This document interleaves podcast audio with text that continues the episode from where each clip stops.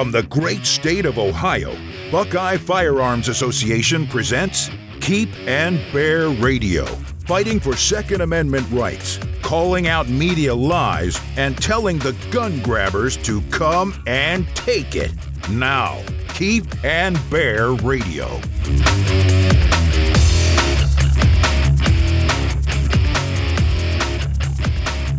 What should you do with a pistol brace now that the ATF says they are short barreled rifles? Can you own a gun if you have a doctor's prescription for marijuana? Can you refuse to share your social security number on concealed handgun license applications? We'll answer these and other questions on this episode of Keep and Bear Radio. I'm Dean Rieck, Executive Director of Buckeye Firearms Association and I'm joined by Sean Maloney, firearms attorney and co founder of Second Call Defense. Hi, Sean. Welcome to the podcast. Thanks for having me back, Dean. So, Sean, it seems like every time I try to call or text you, you're in court. I guess that means you've been pretty busy. Have you had any really interesting cases recently? Well, the, the, the federal court system with the ATF changes are, is keeping me rather busy. Um, everything from uh, Rare Breed trigger and binary trigger bands the uh, uh, arm brace bands to even the old bump stock bands uh, still are being litigated and they're still being kicked around. In fact, I had a gentleman, uh, I think last week, show up in my office with a uh, Rare Breed trigger. And he said he wanted me to keep it for him because he's not sure if it's illegal, if he's going to go to jail, or what's going to happen. So th- those things are keeping everybody busy, I think. And of course, New York State Rifle and Pistol versus Bruen uh, is making large, wide sweeping changes with the 1968 Gun Rights Act. So that's keeping everybody pretty busy. Well, on the subject of pistol braces, you know, we've been seeing a lot in the news about that. And I think people are confused. Honestly, Sean, I'm confused by it. Just to remind everybody, back in January of this year, the ATF released what it calls its final rule on pistol stabilizing devices or pistol braces and basically said that a gun with a pistol brace is a short barreled rifle. Therefore, it's governed by the NFA, the National Firearms Act. So it's a machine gun, basically, is what they're saying. Under the new rule, any firearm that is designed or redesigned, made or remade, and intended to be fired from the shoulder will be considered a short barreled rifle. That's a quote from their new rule. So they gave everybody like 120 days, a grace period to apply for a tax mm-hmm. stamp. But if you didn't have it by May, you would be subject to felony prosecution. So just like that, Sean, the ATF turned tens of millions of Americans into felons. What do you think about that? Well, I wish I could say I completely understood the law and what's happening with that right now, but there's a, there's a lot of things that we have to consider. Number one, uh, there there are millions upon millions of these ARs with arm braces out there, and if you look at it, just a small fraction of people have done anything. Uh, you know, you had five choices basically. You could turn the entire firearm into the ATF. You could destroy the firearm. You convert the short barrel rifle into a, a long barrel rifle, which I did on one of mine. Uh, you could apply to register the weapon under the NFA, and they're going to give you a free tax stamp, which hardly anybody has done. Uh, could permanently dispose of it, destroy it. Uh, and then the most popular thing with America seems to be a choice that the ATF didn't give us, and that's to do nothing, uh, because essentially people have done nothing. Uh, and there's there's some problems with enforcing that. Also, there's no registration. There's no real clue as to who has uh, AR with an arm brace. When you purchase an AR pistol, it's a it's a pistol. There's no notation of an arm brace, so that's not there either. So they'd have to go door to door uh, to enforce that. And then as to who can still have one and, and who can't, there's been three cases that are in the federal district courts. And in those three cases, injunctions have been issued, which the court says, you know, you plaintiffs, you guys don't have to make any changes. It's going to be too much of a burden. Unfortunately, Dean, what they've done is uh, Gun Owners of America, for example, were one of the groups that uh, have that injunction. So if you're a member of GOA, your arm brace is fine and you don't have to do anything. And if you're a member of these other places, you can do the same thing. Well, I have a hard time uh, understanding how uh, I, if I'm a member of GOA, can legally still have my arm brace, and you, if you're not, you can't have yours. That doesn't seem to be very equal protection under law, and there seems to be a lot of other problems with that. And then another important distinction is when a court grants uh, an injunction like this, uh, one of the things that has to be considered, and really one of their overriding concerns, is there has to be a reasonable likelihood of success on the merits by the plaintiffs to grant that. So essentially, when they grant that type of motion, that's kind of telegraphing their hand that that's the way the decision is going to go, and all these uh, the the arm braces uh, are going to stand. They're they're going to allow to be there, uh, and so that that's why I feel good about it too. But again, it's confusing, and uh, and certainly there's a reason to be concerned. I've heard cases where where ATF for other reasons, uh, rare breed trigger, for example, have been going door to door. So if you're at a range and you have a uh, an, an, arm brace on and you're not a member of these this class subject to the injunction, you know you're a felon. And it's interesting how the ATF, uh, when their own authority, when they don't have any lawmaking authority, can make millions and millions and millions of Americans felons. Well, yeah, you were you were saying that a lot of people weren't really complying with this. What I've read is that there are something like 10 to 40 million of these pistol braces. There's no way to know, you know, for sure mm-hmm. because there's no clearinghouse, you know, to collect that kind of information. But 10 to 10 to 40 million pistol braces in private ownership in the United States. And I've read that estimates are that compliance is around two and a half percent. In other words, yeah, 97.5% non compliance. Now, I don't know what the government can do about that, like you said, unless they go door to door, and, and I don't think they're going to do that. But just on a philosophical level, Sean, don't you think that the, rules like that kind of create disrespect for the law because they don't know who has them, they can't enforce it unless it just sort of accidentally comes up in a case. And I think it makes people just want to disobey the law. Well, I agree with you 100%. If you remember back when Buckeye Firearms was supporting Colorado in 2013 uh, with their recall efforts on the senators who passed the the uh, the the magazine capacity ban. Well, th- th- I still have people coming to Ohio that are buying, you know, quote unquote large capacity magazines and going back home because they're saying, you know what, they can't enforce it. They don't enforce it. So you're right. It uh, it breeds contempt. Number one and uh, and it's laughable, and uh, you're encouraging people to break the law. And then when if there is a law passed that really counts, uh, it's going to be met with the same resistance for whatever reason. So I agree with you 100. percent Now there was a House coalition in the United States House of Representatives, and they voted to nullify the pistol brace rule. So, you know, for like five minutes, we were thinking, well, you know, this might go someplace. But then the U.S. Senate voted along party lines and they rejected the resolution. So as of now, as far as I know, the rule stands. Sean, do you have any clients with pistol braces and what are you telling them to do? I mean, if you can share that. I have quite a few clients uh, with pistol braces. And like I said, I had my own pistol braces and not knowing where anything was going to go. And if I wanted a short barrel rifle, I would have bought one. Uh, and I had particular reasons for having an AR pistol, and so do everybody that has that with a with a pistol brace on them. My primary reason is, you know, it's covered with my concealed handgun permit or permitless carry in the state of Ohio because it's a pistol. Uh, what I'm advising them uh, is to stand pat and do nothing. If it's easy, which it generally is, uh, remove the to be safe. Just remove the pistol brace, you know, from the firearm again. Keep it separate. I'm not advising anybody to destroy that uh, certainly at this point in time, but to keep it separate. And uh, as always, uh, there's been a certain amount of material turned into me for safekeeping. Uh, I'm not sure how safe that is, but uh, but I, I tell people that you know, despite all the problems enforcing that law, you never know. Somehow you could be that one person that's in a situation where, oops, there's a AR-15 pistol with a pistol brace, and you're not a member of any of the protected classes, so you're a felon.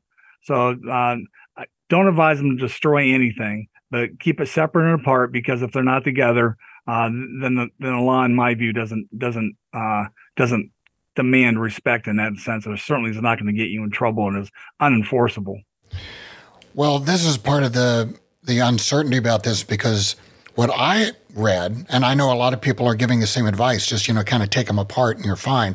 Mm-hmm. But the ATF said specifically that if you possess the gun and the and the brace simultaneously, they have a term for that, constructive possession.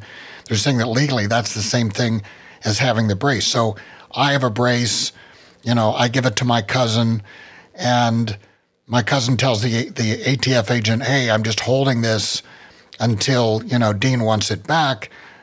According to the ATF, I'm not protected. So I mean, how, how does that work out? Because there, there's different legal advice out. The ATF saying one thing, and attorneys are saying something else. It's hard to know what to do. Well, and I guess that's how what attorneys are for, and how attorneys litigate their cases.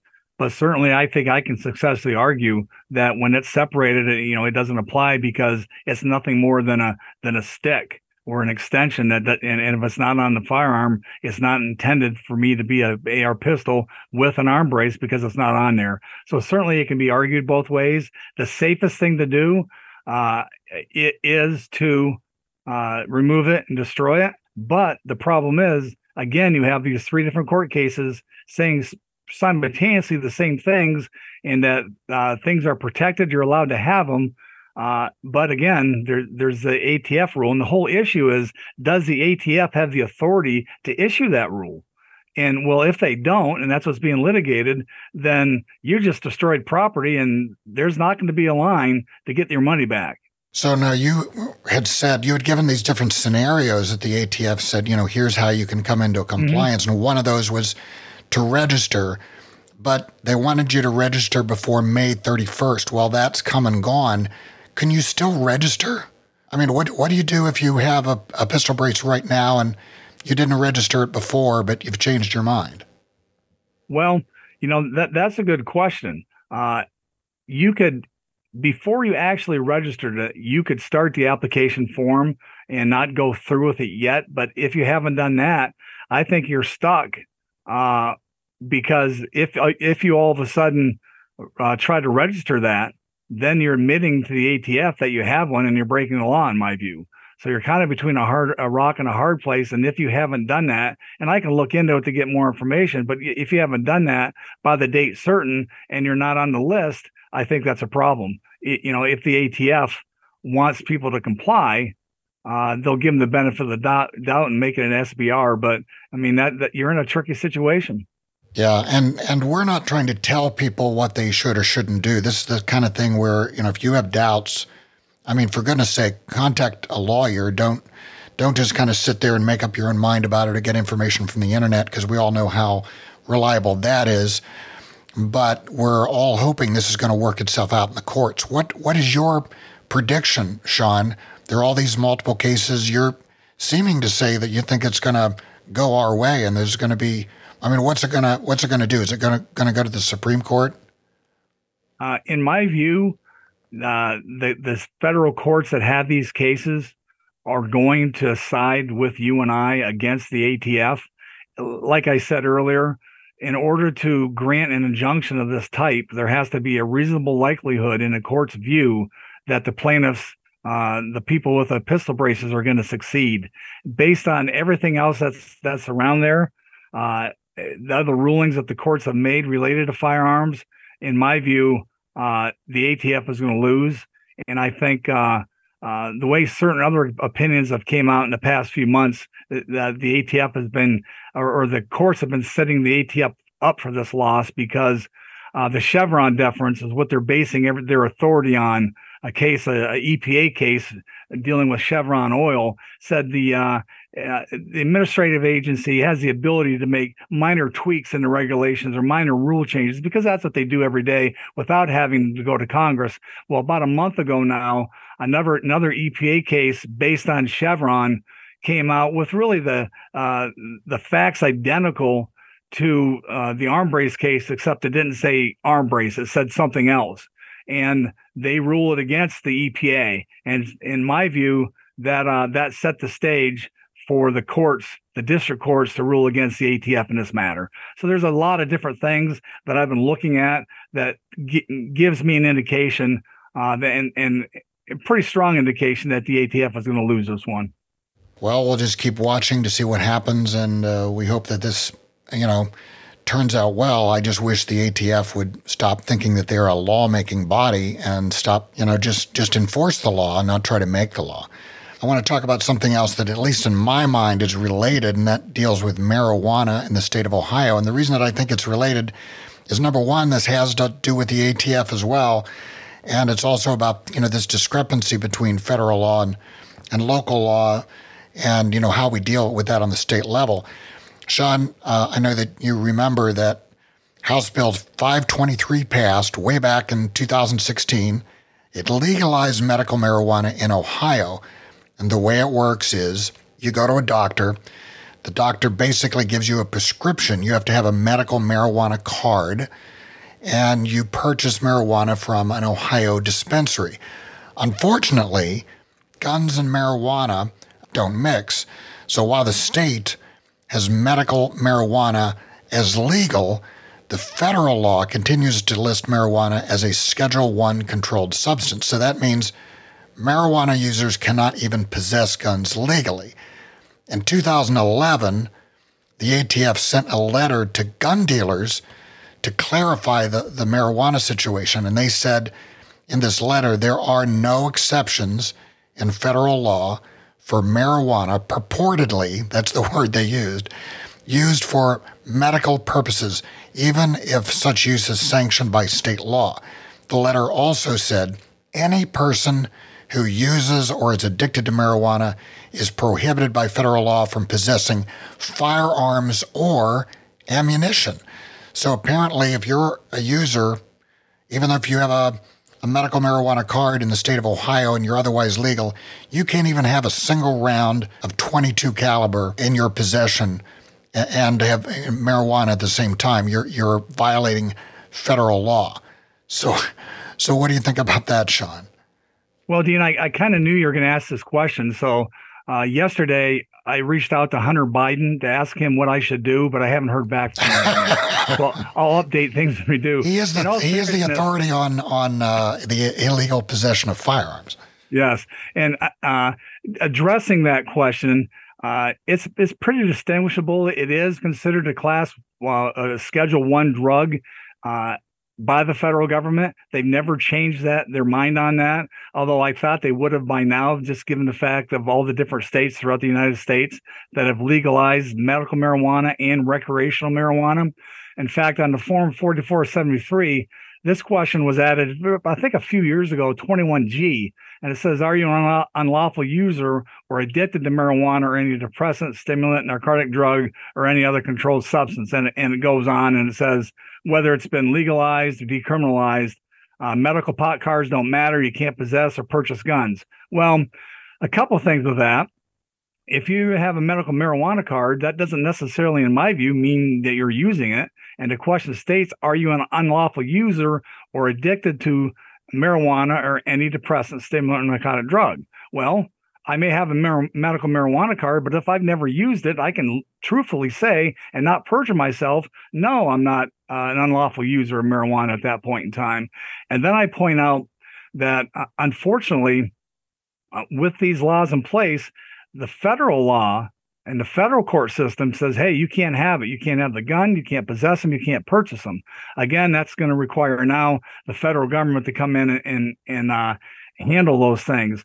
But you, unfortunately, right now, HIPAA keeps the list of people who have medical marijuana cards uh, uh, confidential. But I don't know when that's going to change or if there's going to be a list, and that and that could be a problem.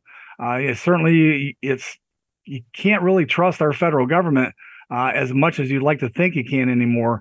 So essentially, uh, if you're a medical marijuana card holder and you're a user, you're a prohibited person.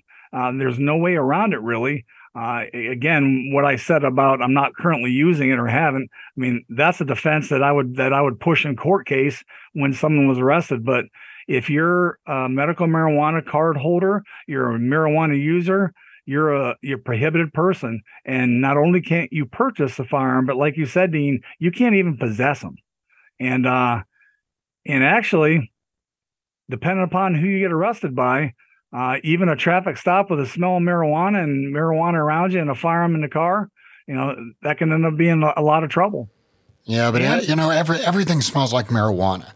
Right. I mean, I'm really. I, I went went through uh, a Citizens Police Academy, and they had samples, and we were supposed to, you know, smell them to to see if you know we could smell the marijuana. Well, I, I learned because I I've never smoked marijuana. Apparently, there's all different kinds, and it can smell like anything. I mean, they're all different smells, and I, that's used by police. I'm a big, you know, police supporter, but mm-hmm. you know, look, you know, you roll down the window, and they could claim that they they smelled it whether it's there or not. It's it's a great avenue for just you know searching your searching your car, and um, you know I, I kind of wish that they would just legalize it to to remove that because that's sort of their foot in the door to search your car or search your person or whatever just to say well I smelled marijuana. Right, and that's exactly it. Uh, and again, you know, you don't have to necessarily be seizing people's firearms to be pushing gun control or to be anti-gun. And certainly, this piece of legislation uh, is is a perfect example of not so direct uh, gun control. And unfortunately, that's the way the law is. Uh, if they, it's like a d- typical DUI observation. He had red blood bloodshot eyes. That's always said by every officer because that's one of the indicias of uh, of of, of a DUI. It's the same thing. Well, I smelled marijuana, and so search a car, find a firearm, uh, have the admission or uh, the knowledge that the person was smoking marijuana. Then, depending upon who they are and the relationship they have with the ATF or the federal courts, you know, who knows what they can do. But again this is something that very confusing because my doctor is prescribing me marijuana for a medical condition, and uh, I was prescribed Vicodin. I was prescribed other other uh, other class drugs that I could legally uh, ingest and possess and still have a firearm. So it's uh it's kind of it's a little different. Sean, I was uh, reviewing some articles that we had on the website about this topic, marijuana, and I was reminded of what the reason is, or the reason that the ATF is giving for their, their stance on this. Apparently, the federal government does not recognize marijuana as a medicine. The FDA has determined that marijuana has a high potential for abuse, has no currently accepted medical use and treatment in the United States, and lacks a level of safety for use under medical supervision. So I guess that makes a certain amount of sense from the ATF's point of view. They're saying, look, the FDA has not approved it. Therefore, there's no reason for us to approve it. So not only would you have to work on the ATF to change their ruling, you'd have to get the FDA to say that marijuana is a medicine. And I, and I know that seems shocking because all over the United States, marijuana is being used in that way. By licensed uh, physicians, right. which even makes it harder. Wait a minute, I my doctor says that I need this, and just because the FDA isn't approving it, uh, doesn't really uh, tip my hand one way or another because I got a doctor that's there to save my life and, and make me more comfortable, which tells me that you know we can take it out of the hands of the ATF, take it out of the hands of the F- FDA, and have Congress pass a law and do the right thing. I mean, either it has medicinal purposes or it doesn't. Uh, from what I've read, uh, apparently it does. And I, you know, I've read that in, in several journals, certainly that uh, that would be good evidence in court. So again, that's that's a uh, that's a fine line that you don't know what side to walk on, and you're not sure what the right answer is. But uh, certainly, if you're filling out a 4473 and you have a medical marijuana card and you're smoking dope, or you're excuse me, you're smoking medicinal marijuana, and uh, you don't want to perjure yourself on that form, then you need to go away because as soon as you mark the truth that yes, I am, you're done. The, the application doesn't even get submitted to NICS. How does that play out in a legal case, though? Because can I mean, can you literally be prosecuted for something that Ohio has made illegal? Yes. So, well, if if you decide to uh, answer the question that no, you're not an unlawful user, even though the state of Ohio says that you can have this and provides you with the drug. If you say no, it's perjury.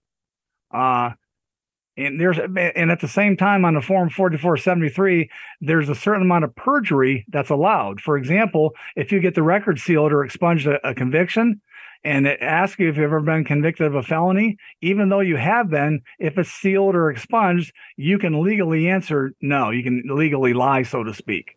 Uh, but then in this case uh, on 21g if you, if you're an unlawful user and you admit you're an unlawful user uh, you're turned away. But if you but if you uh, answer the question true to what the state of Ohio believes, and answer no, you're not an unlawful user because you know what? Under the state of Ohio and in my house, I'm using it legally.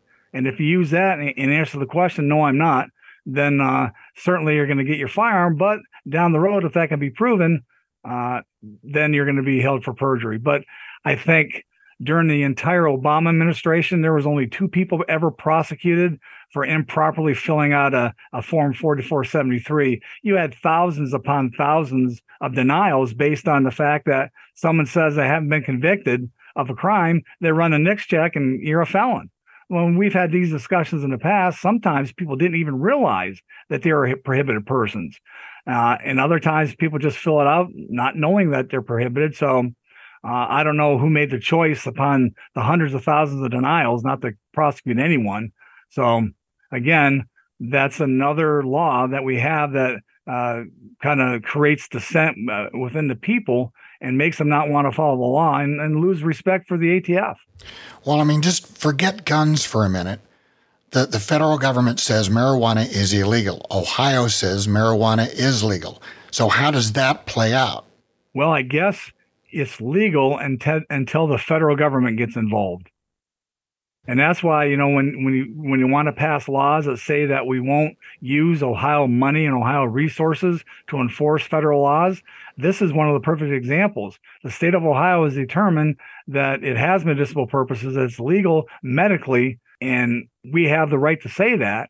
So, then all of a sudden you have the ATF or a drug task force coming in, ran by the federal government, going after uh, medical marijuana or medical marijuana users, and then all of a sudden, you know, you have a distinction. Wait a minute, we're not spending Ohio money on federal prosecution, but but that's what it is. When I'm in my home, not in public, and in my home, I'm I'm a, a, a citizen and a resident of the state of Ohio, and I'm abiding by Ohio laws.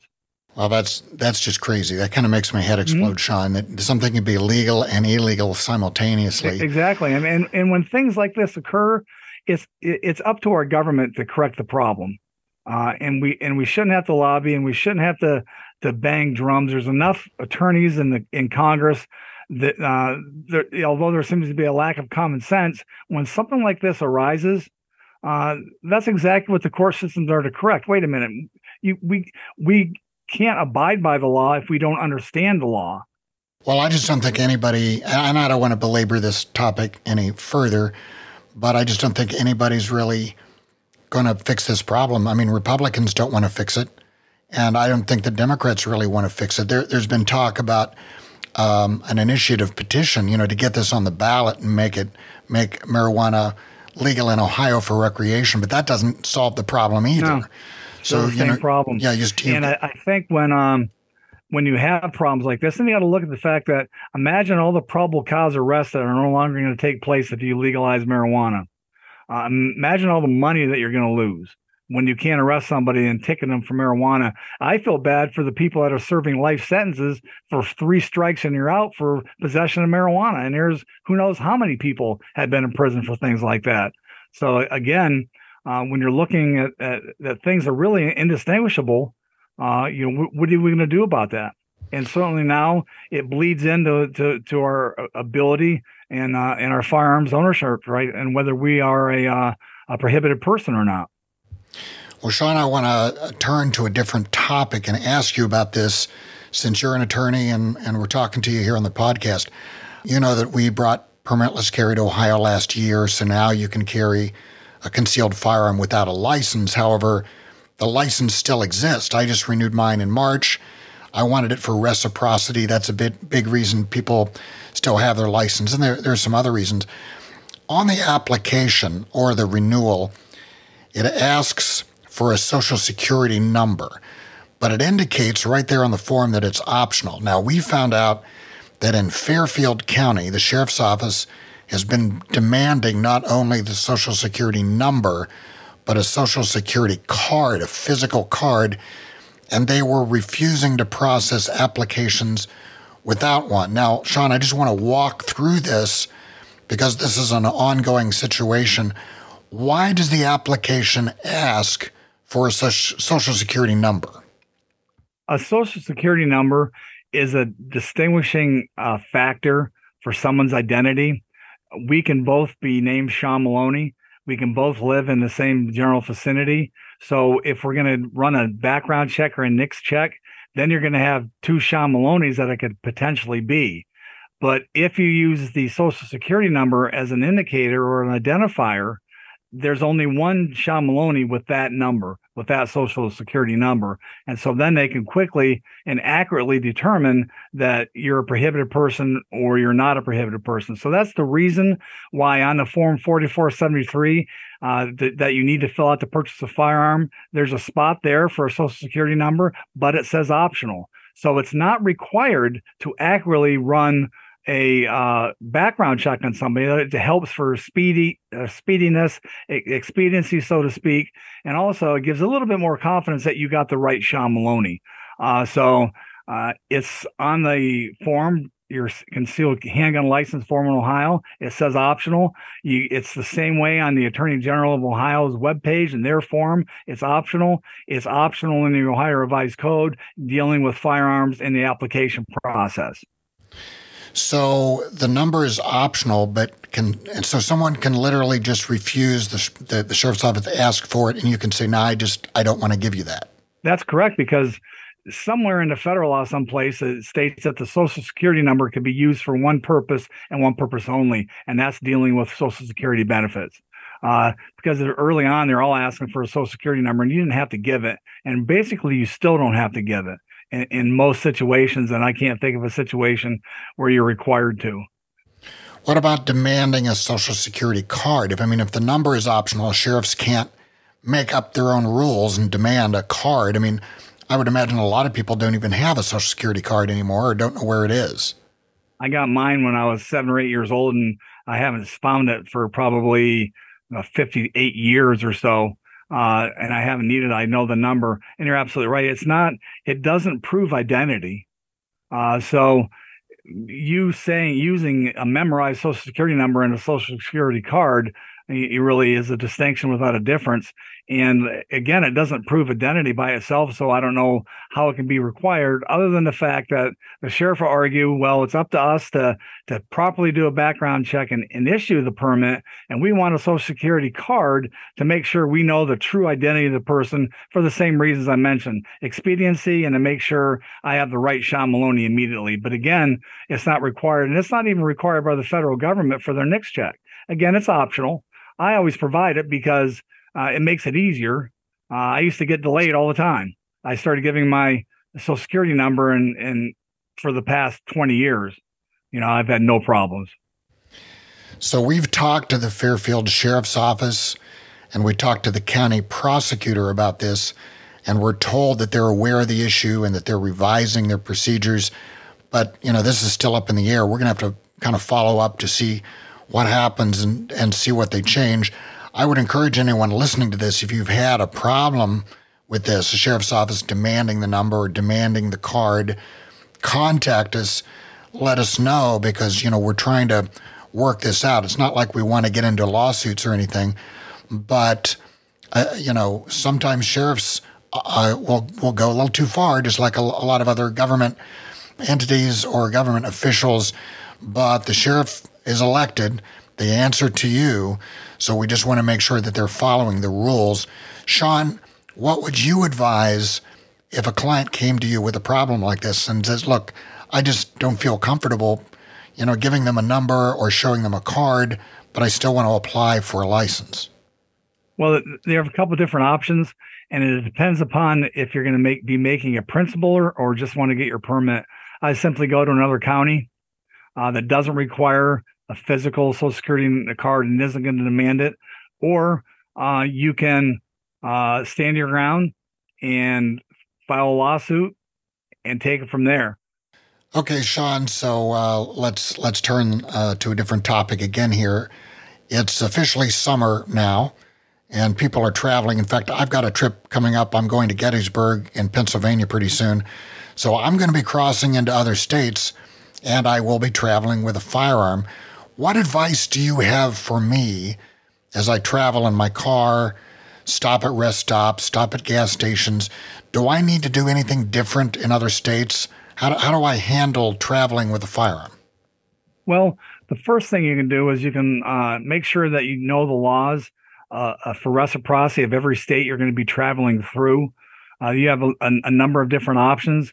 There's provisions of the federal law known as the Firearms Protection Act uh, that'll protect you even in the states that you can't legally have a firearm. If you're passing through the state and you're not stopping for any amount of time at a hotel, then you can simply have the firearm in the trunk uh, in the ammunition in a separate container, and then you can legally transport that firearm through the state to the state that you can legally have a firearm in.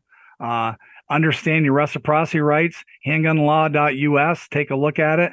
Uh, and I know there's several links on Buckeye Firearms Association that you can look and you can see the laws and the reciprocity laws in Pennsylvania. I'm from Pennsylvania, so I happen to know that we have reciprocity, and and I'm also aware of the fact that uh, you have to be cognizant of the fact that the law that controls you is the law of the state that you're in. Don't be confused that Ohio laws are following your Ohio license because it isn't. As soon as you pass across the state line into another state, you're then abiding by their laws of concealed carry and transporting a firearm. So make sure you know uh, whether you have a duty to inform. Make sure you know where the firearm has to be if it's any place uh, different. Uh, make sure you know about all the little differences in the law, and that information is is widely available now. Uh, so I always I always tell people to map out your course before you get in the car, so you're not surprised. And then also you want to be aware of the fact that if there's a strange detour or something happens, or Dean, as you so often do, you get lost and you wander into another state. You want to make sure you know in that other state how much trouble you're in. I, uh, I think I think, I think you're talking about you, Sean. I, I yeah, never get lost. Right. Never ever get lost. I, I, I've often told the story of traveling in Virginia to an NRA uh, meeting and taking the wrong turn and ended up in Washington D.C. You know, with my firearm on my hip. You know, and then coming out of Washington D.C. and wiping the sweat off my brow, even only to find out that I'm now in Maryland. So you, you want to make sure you know the laws that that you may bumble into and what to do, and don't panic, and make sure you just get out of those states as quickly as possible. But it's important to know about the Firearms Owners Protection Act. It allows you safe passage but remember, it allows you safe passage for the state. It doesn't allow you to stop and stay overnight or to stop at your brother's house and stay for a couple days. So, and that was instituted in 1986. But again, would I defend my, uh, or would I plan on escaping uh, all problems in the state of New York State under FOPA? Nope, would not at all. I wouldn't put it past the New York State Police, especially in uh, New York City, to, to, to throw me in jail and not not abide by FOPA and make me fight. In fact, the, those cases have happened before uh, in in the past. You got to remember, you're transporting. You're not staying for any length of time. It's unloaded. The ammunition and the firearm. In the case of McDonald versus Arnold, the courts upheld a conviction based on the interpretation that an accused had a loaded firearm despite not having a round in the chamber. If you remember Ohio's old law, if you had a magazine, that was enough. So you, the the ammunition or the magazine needs to be kept separate in a different container. Now that can be a, a, a an outside compartment on your gun case, but it cannot be with the firearm, and it can't be not readily not readily accessible. Now, there's no court or clear court decisions on what readily accessible means, but the best thing to do is if you have a trunk, it should be in the trunk, and the ammunition should be in a different bag or compartment in the trunk. If you're in a sport ute or in a minivan and you don't have a trunk, then you want the gun to be in a locked container and the ammunition kept separate someplace else. So, uh, dealing with permitless carry in Ohio, we don't have to have a license with us when we're traveling in the state, but I'm going to need to have my my actual physical card with me in some other states. Not all of them will demand that, but some of them will. I mean, for me, I just think it's safer if I'm going on a trip, just take the license because that way I'm going to avoid any hassles, right? And Dean, you're so right. And I've Uh, I, I, was coming home from seeing mom two weeks ago, and guess what happened uh, south of Cleveland? I got pulled over. I don't know why they're there, there's a surprise. Yeah, so I got pulled over, hands on the steering wheel, windows were down, pulled off the side of the road. Officer approached me on the right hand side of the car. First words out of my mouth, even though I don't have to do it as officer, I'm a concealed carry holder and my firearm is on the right side of my body. Do you have any constru- instructions? No. Could I see your driver's license? Show them my fire's li- driver's license. We'll slow it down and have a good day. And and I'm telling you that uh, for the most part, uh, used to be people didn't want to get caught with a gun and a concealed carry permit when we first got permit or permit carry. Now it's a comforting factor, I believe, for the police when they know they have a, a law abiding citizen with that. But you're right. You could be in a state that also has permitless carry, West Virginia, your home state, for example. You don't need your permit there. But if you're going to go and carry with reciprocity in Pennsylvania, you've got to have that permit. And don't forget, if you ever end up on in school property in the state of Ohio, the only way to prove that you're a qualified individual is to have a concealed carry permit, even if you're just leaving the gun in the car and going into school. You can't be at, uh, within 300 feet of a school without uh, being a qualified per, uh, individual, and the only way you can prove you're qualified is an up-to-date concealed carry permit. Well, Sean, we've been talking about traveling with your concealed carry license.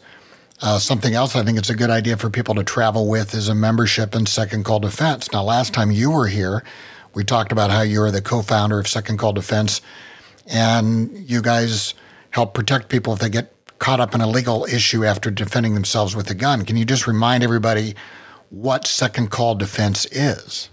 Sure. Second Call Defense is a membership program that protects anybody who uses any weapon in self defense.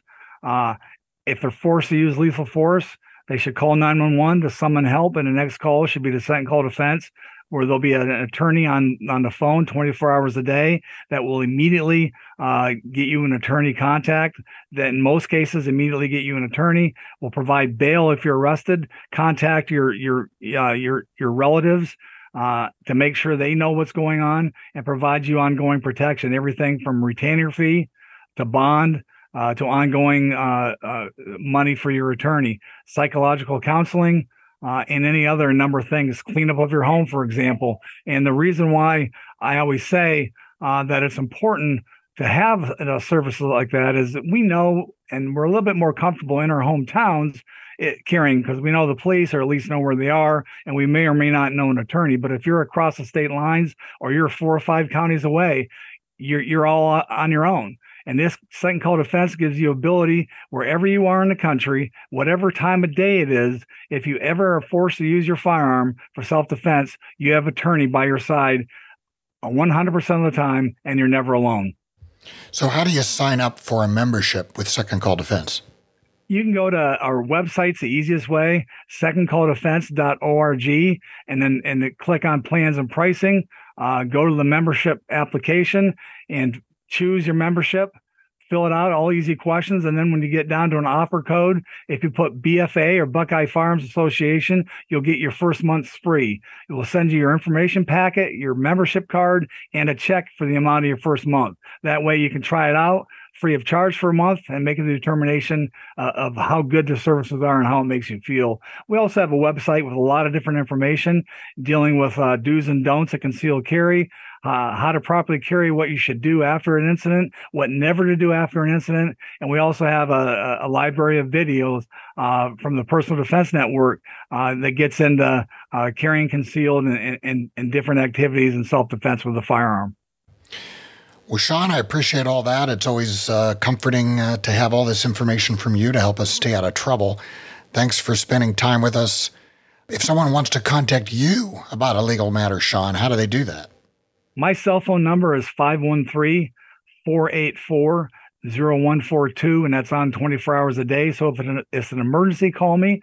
But if it's a question to deal with uh, concealed carry, wait until at least six o'clock in the morning. Or my office direct is 513 463 0073. And if I don't pick up, leave a message and I return all my phone calls. Thanks again, Sean. We'll talk to you again soon. Dean, thank you so much for having me. That's all for this episode of Keep and Bear Radio. If you enjoyed the podcast, I urge you to subscribe. And please subscribe to the Buckeye Firearms Association newsletter at buckeyefirearms.org. If you'd like to become a member and support the work of BFA, go to joinbfa.org. Use the discount code PODCAST to get $10 off your membership. That's joinbfa.org. We'll see you next time on Keep and Bear Radio.